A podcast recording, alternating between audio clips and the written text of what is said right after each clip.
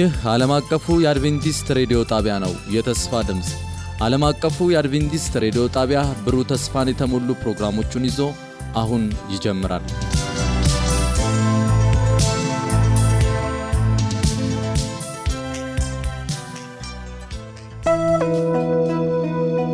ወደ መሠዊያው መመለስ ወደ መሠዊያው መመለስ ለቤተሰቦቻችንና ለግል መንፈሳዊ ሕይወታችን መታደስ ወደ መሠዊያው መመለስ በሚል ርዕስ ከየካቲት አንድ እስከ የካቲት 30 የጸሎትና የመነቃቃት መልእክቶች በተለያዩ ተናጋሪዎች አዘጋጅተናል።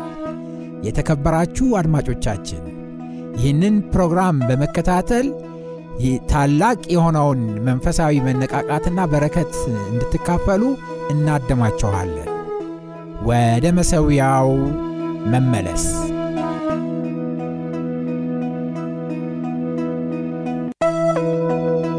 ወደ መሠዊያው መመለስ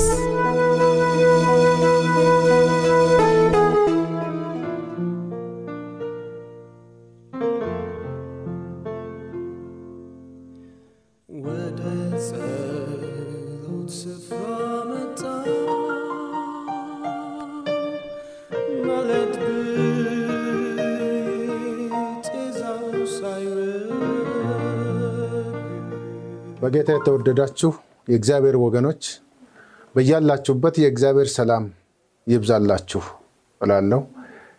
ይህ በ Hope Channel ኢትዮጵያ እየተዘጋጀ የሚቀርብ የአስር ቀን የጸሎት ፕሮግራማችን ነው። በዛሬው ቀን የሁለተኛውን ቀን ፕሮግራም ነው የምናቀርብላችሁ። አቅራቢው ፓስተር ነጋሽ ጴጥሮስ እባላለሁ። እግዚአብሔር በዚህ በሁለተኛ ቀን አገልግሎት ደግሞ እንዲባርከን ሁላችንም በጸሎት መንፈስ በእግዚአብሔር ፊት እንሆናለን። እንጸልይ። በሰማይ የምትኖር አምላካችን እግዚአብሔር አባታችን እናመሰግናለን። እንደገና ወደ አንተ እንድንመለስ እድል ስለሰጠህን ስምህ የተመሰገነ ይሁን። በእነዚህ አስር ቀናት ወደ አንተ በምንቀርብበት ጊዜ ጌታ ሆይ በምናቀርበው የጸሎት ሀሳቦቻችን ሁሉ የጸባኦት ጆሮ እንዲሰሙ ልቤ እንዲያስተውለን ፊትህ ወደ እኛ እንዲመለስ እግዚአብሔር አምላክ በስብራታችን ሁሉ ያንተን ጠገን እንድትልክልን እንጠይቀሃለን። አሁን ደግሞ ቃልህን በምንሰማበት ጊዜ መንፈስ ቅዱስ ለሁላችንም ልብ እንድተረጉምልን ቃልን እንድታስተምረን ዘንድ እንለምናሃለን። ቃልን በምንሰማ በሁላችንም ላይ የእግዚአብሔር መንፈስ በኃይል መጥቶ ጌታ አምላካችን በዚህ በመጨረሻው ጊዜ እንድንኖር የምትፈልገውን አይነት ህይወት ኖረን እንድናስከብርህ ጸጋህን ያብዛልን። ጊዜያችንን ተረከብ። በጌታ በኢየሱስ አሜን። ዛሬ የሁለተኛው ፕሮግራም ነው። የዛሬው ርዕስ የሚለው ወደ መሠዊያው መመለስ ይላል። ታሪኩ የጀመረው በዘፍጥረት መጽሐፍ ምዕራፍ 12 ላይ ያለውን ሀሳብ ነው። በዘፍጥረት መጽሐፍ ምዕራፍ 12 ላይ የአብርሃምን ታሪክ ነው የምንመለከተው። ከቁጥር ሰባት ያለውን በምናነብበት ጊዜ የእግዚአብሔር ቃል እንደዚህ ይላል። እግዚአብሔር ለአብርሃም ተገለጠለትና ይህችን ምድር ለዘርህ እሰጣለሁ አለው። እርሱም ለተገለጠለት ለእግዚአብሔር መሠዊያ በዛ ስፍራ ሰራ ይላል። እግዚአብሔር ከመደበኛ በላይ በሆነ ሁኔታ ለሰው ልጆች ይገለጣል። ለአብርሃም በተገለጠለት ጊዜ ተስፋም በሰጠው ጊዜ አብርሃም በዛ ስፍራ መሠዊያ ሰራ ይላል። እንግዲህ ብዙ ጊዜ መሠዊያ የሚሰራው ለእግዚአብሔር ሰዎች መታሰቢያ እንዲሆን እግዚአብሔር የተገለጠበትን ቦታና ሁኔታ ላለመርሳት በዛ መሠዊያቸውን ያደርጋሉ። እዚህም ላይ ያየነው ይህንን ነው። ለአብርሃም እግዚአብሔር በተገለጠለት ጊዜ በዛም ቦታ መሠዊያን እንደሰራ ነው የምንመለከተው። ያ መታሰቢያ እግዚአብሔር ላደረገለት ነገር እግዚአብሔር ለዋለለት ውለታና ለተገለጠለት አምላክ መሰዊያ ሲሰራ ነው የምንመለከተው። በመጽሐፍ ቅዱስ ውስጥ መሰዊያዎች ሁል ጊዜ የመቀደስና የመታሰቢያ ቦታዎችን ይወክላሉ። አንድ ሰው ከእግዚአብሔር ጋር ያለው ግላዊ ግንኙነት ለእውነተኛው እና ለሕያው አምላክ ያለውን እውቅናና አምልኮ የሚያሳይ ውጫዊ ምልክት ነው። መሰዊያዎች ብዙውን ጊዜ የተገነቡት በአንድ ሰው ሕይወት ላይ ከፍተኛ ተጽዕኖ ያሳደረው ከእግዚአብሔር ጋር የመገናኘትን የማስታወሻ ስፍራ እንደሆነ እንመለከታለን።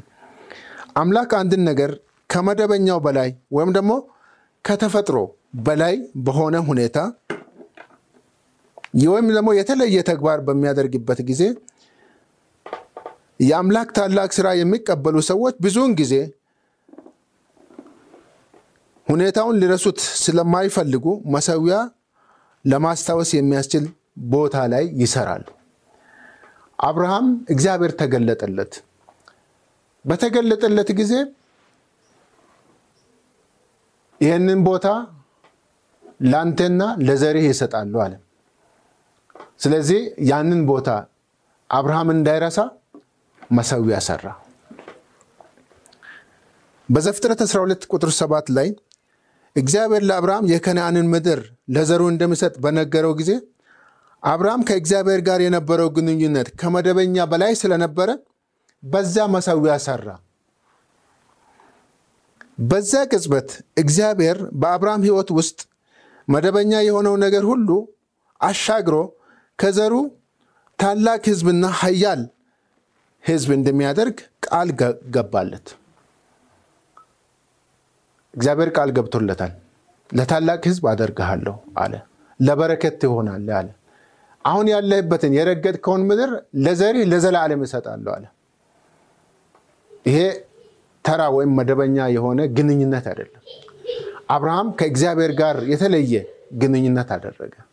ስለዚህ አብርሃም ያንን ቦታ እንዳይረሳ የተገለጠለትንም አምላክ እንዳይረሳ በዛም ቦታ መሰዊያ ሰራ ይለናል። ይህም ብቻ አይደለም። የአብርሃም ልጅ ይስሐቅ ደግሞ በምንመለከትበት ጊዜ በዘፍጥረት 26 ከቁጥር 24 ላይ ያለውን በምናነብበት ጊዜ እግዚአብሔር ለይስሐቅ ተገልጦለት ነበረ።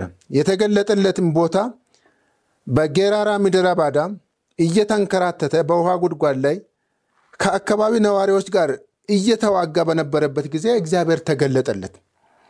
ከዛም በኋላ እንደዚህ ብሎ ቃል ገባለት፣ እኔ የአባትህ የአብርሃም አምላክ ነኝ፣ እኔ ከአንተ ጋር ነኝና አትፍራ፣ እባርክሃለሁ፣ ዘርህን አበዛለሁ አለ። እንግዲህ እዚህ ይስሐቅ ያለበትን ሁኔታ መጽሐፍ ቅዱሳችን ሲነግረን በዛ አካባቢ ከሚኖሩ ሰዎች ጋር ይዋጋ ነበር። በአንድ የምንጭ ቦታ ምክንያት በውሃ ምክንያት በዛ አካባቢ ከሚኖሩ ነዋሪዎች ጋር እየተዋጋ ተስፋ ይቆርጥ ነበረ። ተስፋ እየቆረጠ ባለበት ጊዜ ላይ እግዚአብሔር ተገለጠለትና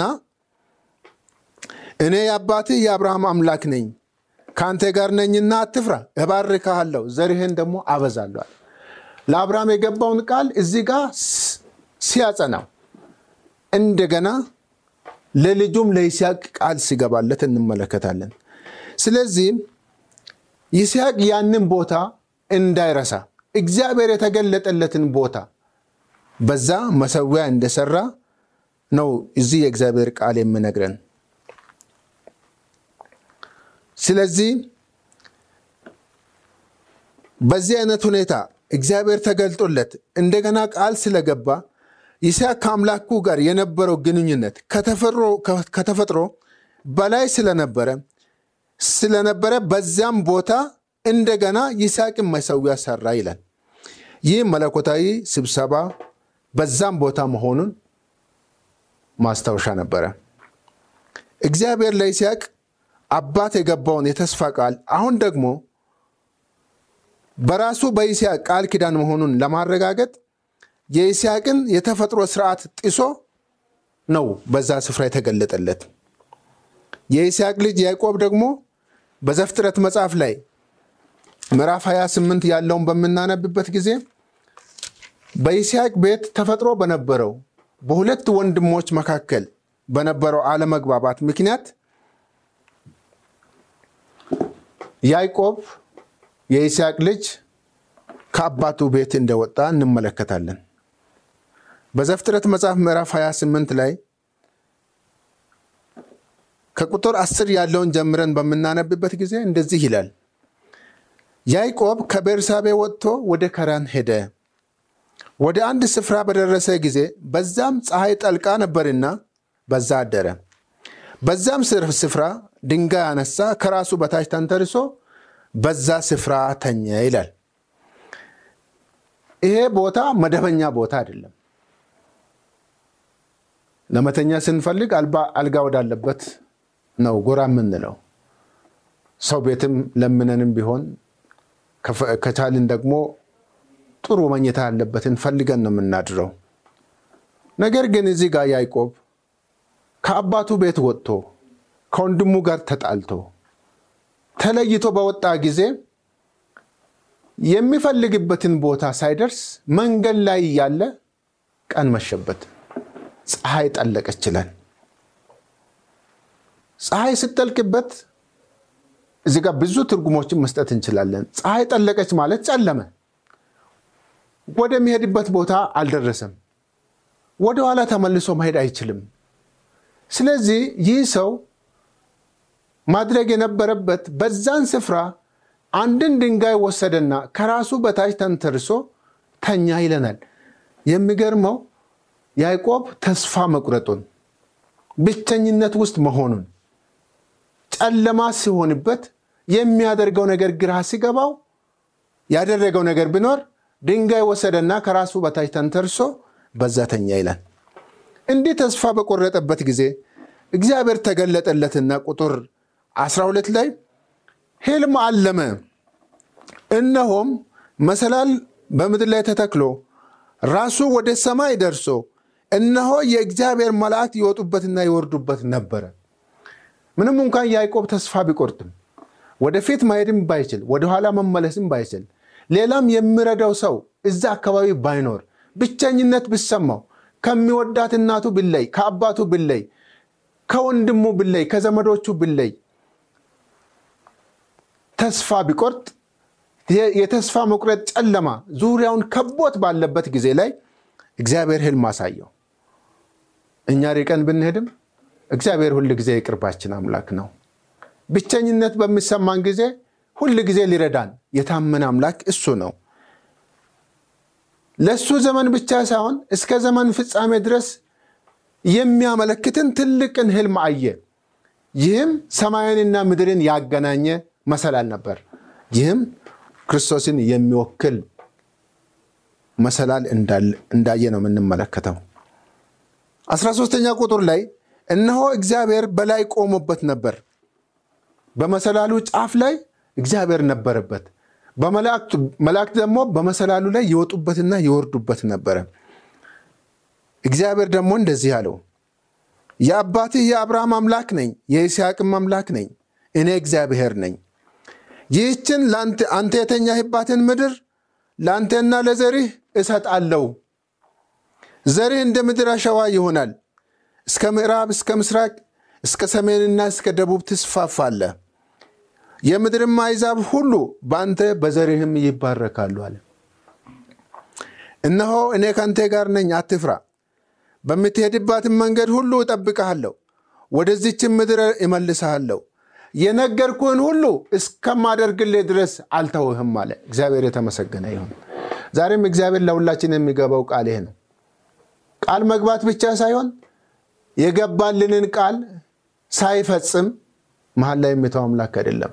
መጽሐፍ ቅዱስ ሲናገር ሐሰትን ይናገር ዘንድ እግዚአብሔር ሰው አይደለም ይላል።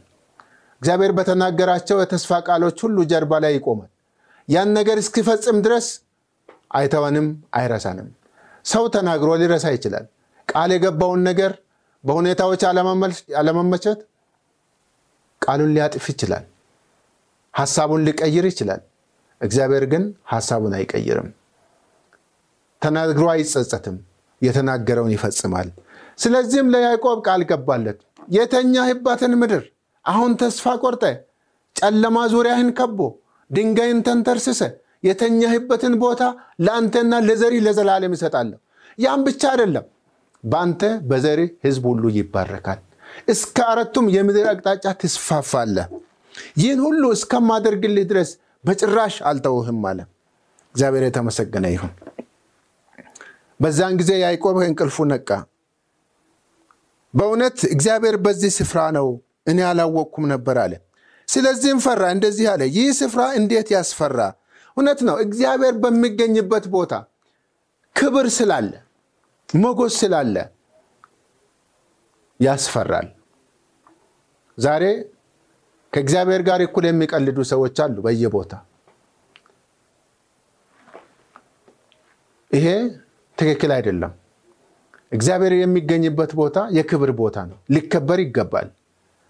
ቤተ ክርስቲያኖች ውስጥ እግዚአብሔር በሚጠራበት ቦታ፣ በሚመለክበት ቦታ ክብር ሊኖር ይገባል። ለእግዚአብሔር መሰዊያ የምናቀርብበት ቦታ ሁሉ ክብር ሊኖረው ይገባል።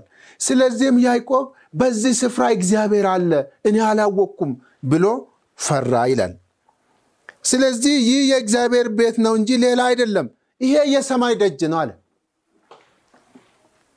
ስለዚህም ያዕቆብ ማልዶ ተነሳና ተንተርሶ የነበረውን ድንጋይ ወስዶ ሐውልት አድርጎ አቆመው፣ በላዩም ላይ ዘይት አፈሰሰበት። የዛም ስፍራ ስም ቤቴል ብሎ ጠራ። ቤቴል ማለት የእግዚአብሔር ቤት ማለት ነው። አስቀድሞ የዛች ከተማ ስም ሎዛ ነበረ።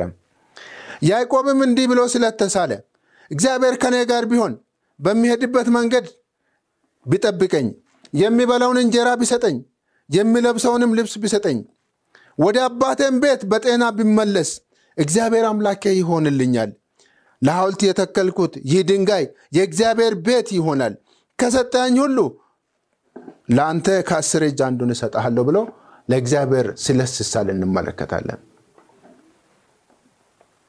ለተገለጠለት ከተፈጥሮ ውጭ በሆነ ሁኔታ ከመደበኛ በላይ በሆነ ሁኔታ ለተገለጠለት አምላክ ድምፁን ላሰማለት አምላክ ላደፋፈረው አምላክ አብሬህ ነኝ አትፍራ ብቻዬን አይደለህም ላለው አምላክ መሰዊያ ሰራ።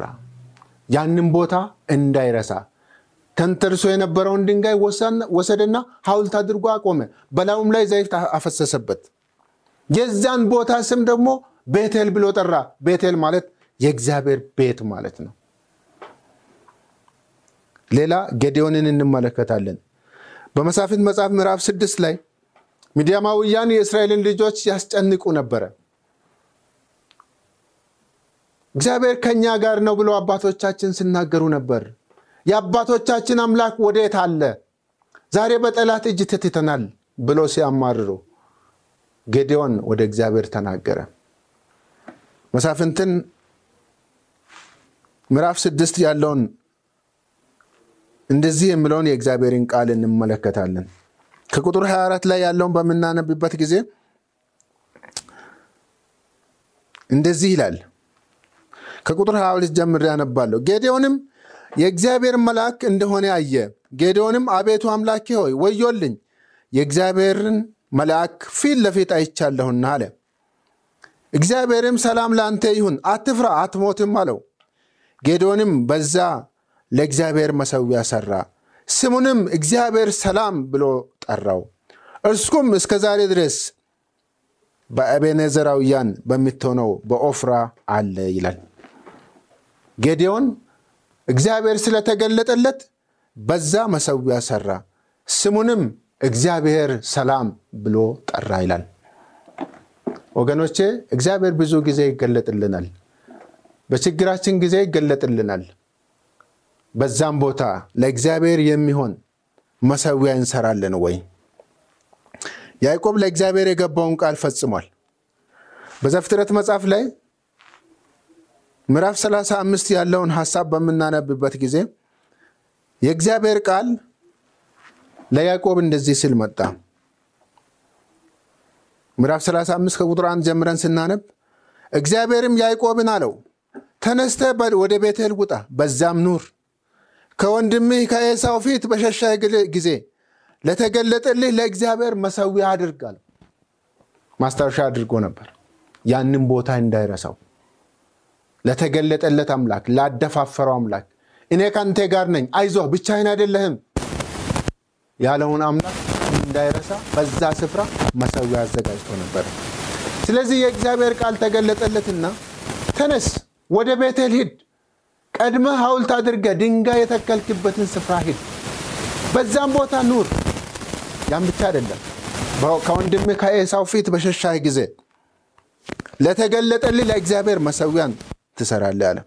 ቁጥር ሁለት ላይ ያዕቆብም ለቤተሰቡና ከእርሱም ጋር ላሉት ሁሉ እንዲህ አለ፣ እንግዶቹን አማልክት ከመካከላችሁ አስወግዱ፣ ንጹሐን ሁኑ፣ ልብሳችሁን ለውጡ። ከዛም ተነስተን ወደ ቤቴል እንውጣ፣ በዚያም በመከራዬ ጊዜን ለሰማኝ በሄድኩበት መንገድ ሁሉ ከእኔ ጋር ለነበረው ለእግዚአብሔር መሰዊያ አደርጋለሁ አለ። ተነስተን ወደ ቤቴል እንውጣ፣ በዚያም በመከራዬ ቀን ለሰማኝ በሄድኩበት መንገድ ሁሉ ከእኔ ጋር ለነበረው ለእግዚአብሔር መሰዊያ አደርጋለሁ አለ። ለግልና ለጋራ ጉዳዮቻችን ወደ እግዚአብሔር ፊት እንቀርባለን። ከሁሉም በላይ ደግሞ እግዚአብሔር መንፈሱን በዚህ ዘመን እንድልክ ለወንጌል ስራ እንድጠቀምብን ሁላችንንም እንዲቀሰቅሰንና እንዲያነቃቃን እንጸልያለን። ጊዜው የፍጻሜ ጊዜ ነው። ጌታችን በቅርብ ይመጣል። የዚህ ምድር ችግር ሁሉ መፍትሄ የሚያገኘው በዛን ጊዜ ነው። ጌታ ሊመጣ ደግሞ ወንጌል በምድር ላይ መሰራጨት አለበት። በማቴዎስ ወንጌል ምዕራፍ 24 ቁጥር 14 በዚያን ጊዜ ለአሕዛብ ሁሉ ምስክር እንዲሆን ይህ የመንግስት ወንጌል በዓለም ሁሉ ይሰበካል፣ በዚያን ጊዜ ፍጻሜ ይመጣል ይላል። ይህንን ተስፋ ነው የምንጠብቀው። ስለዚህ ይህንን ሀሳብ ይዘን እኔም በእግዚአብሔር ፊት እንበረከካለሁ። ሁላችንም ይህንን ቃል የምንሰማና ይህንን ፕሮግራም የምንከታተል ሁላችን በጸሎት መንፈስ በእግዚአብሔር ፊት ዝቅ እንድንል እጠይቃለሁ። እግዚአብሔር ይባርከን። እንጸልያለን።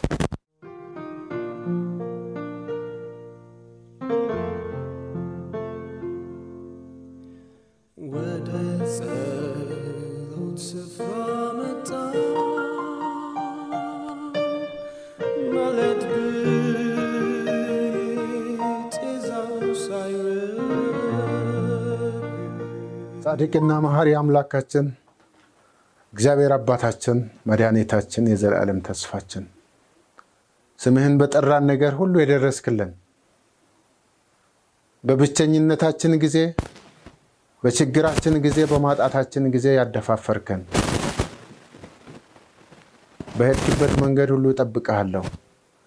ያልኩህን ሁሉ እስከማደርግልህ ድረስ አልተውህም ብለህ ቃል የገባህልን አምላክ እናመሰግንሃለን።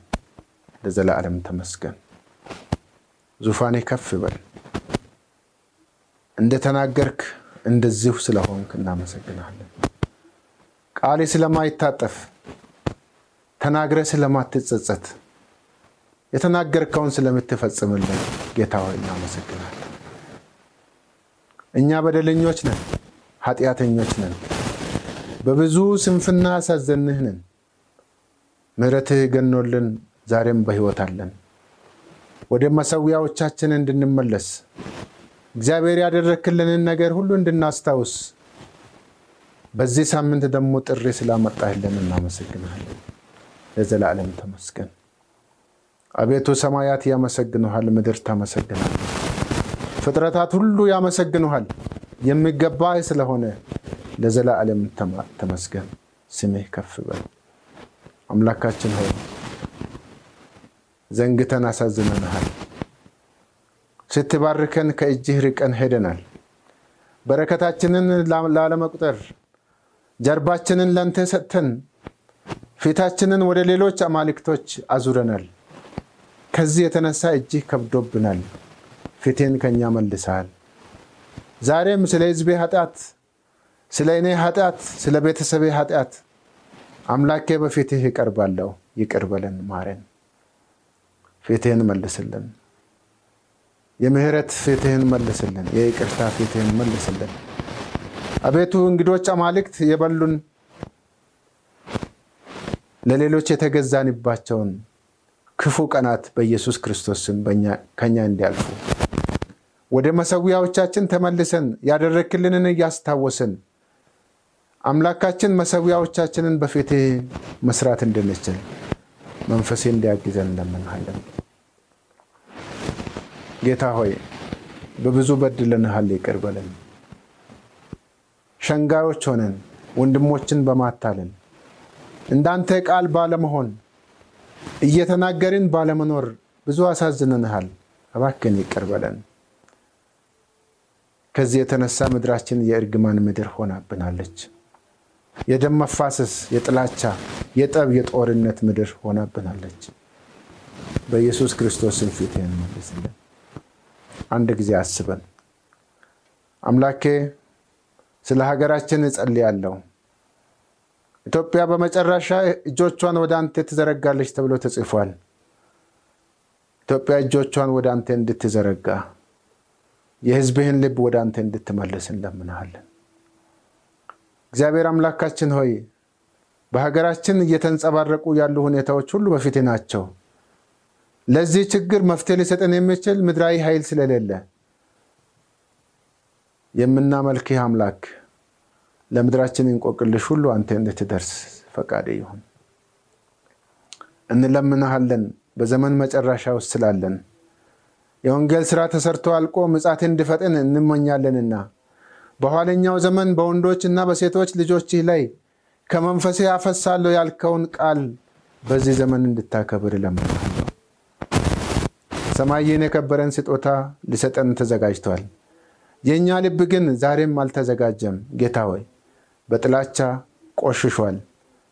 በተንኮል በአመፅ ጌታ ሆይ በተለያዩ ነገሮች አንተ በማትከብርብን በህይወት ልምምድ ውስጥ ገብተን አሳዝነናሃል። ልባችን እንድነጻ መንፈሳችን እንድፈወስ እጃችንን ወደ አንተ እንዘረጋለንና የቀድሞዎቹን የሰማህ አምላክ ዛሬም እንድትሰማን ፈቃድ ይሁን።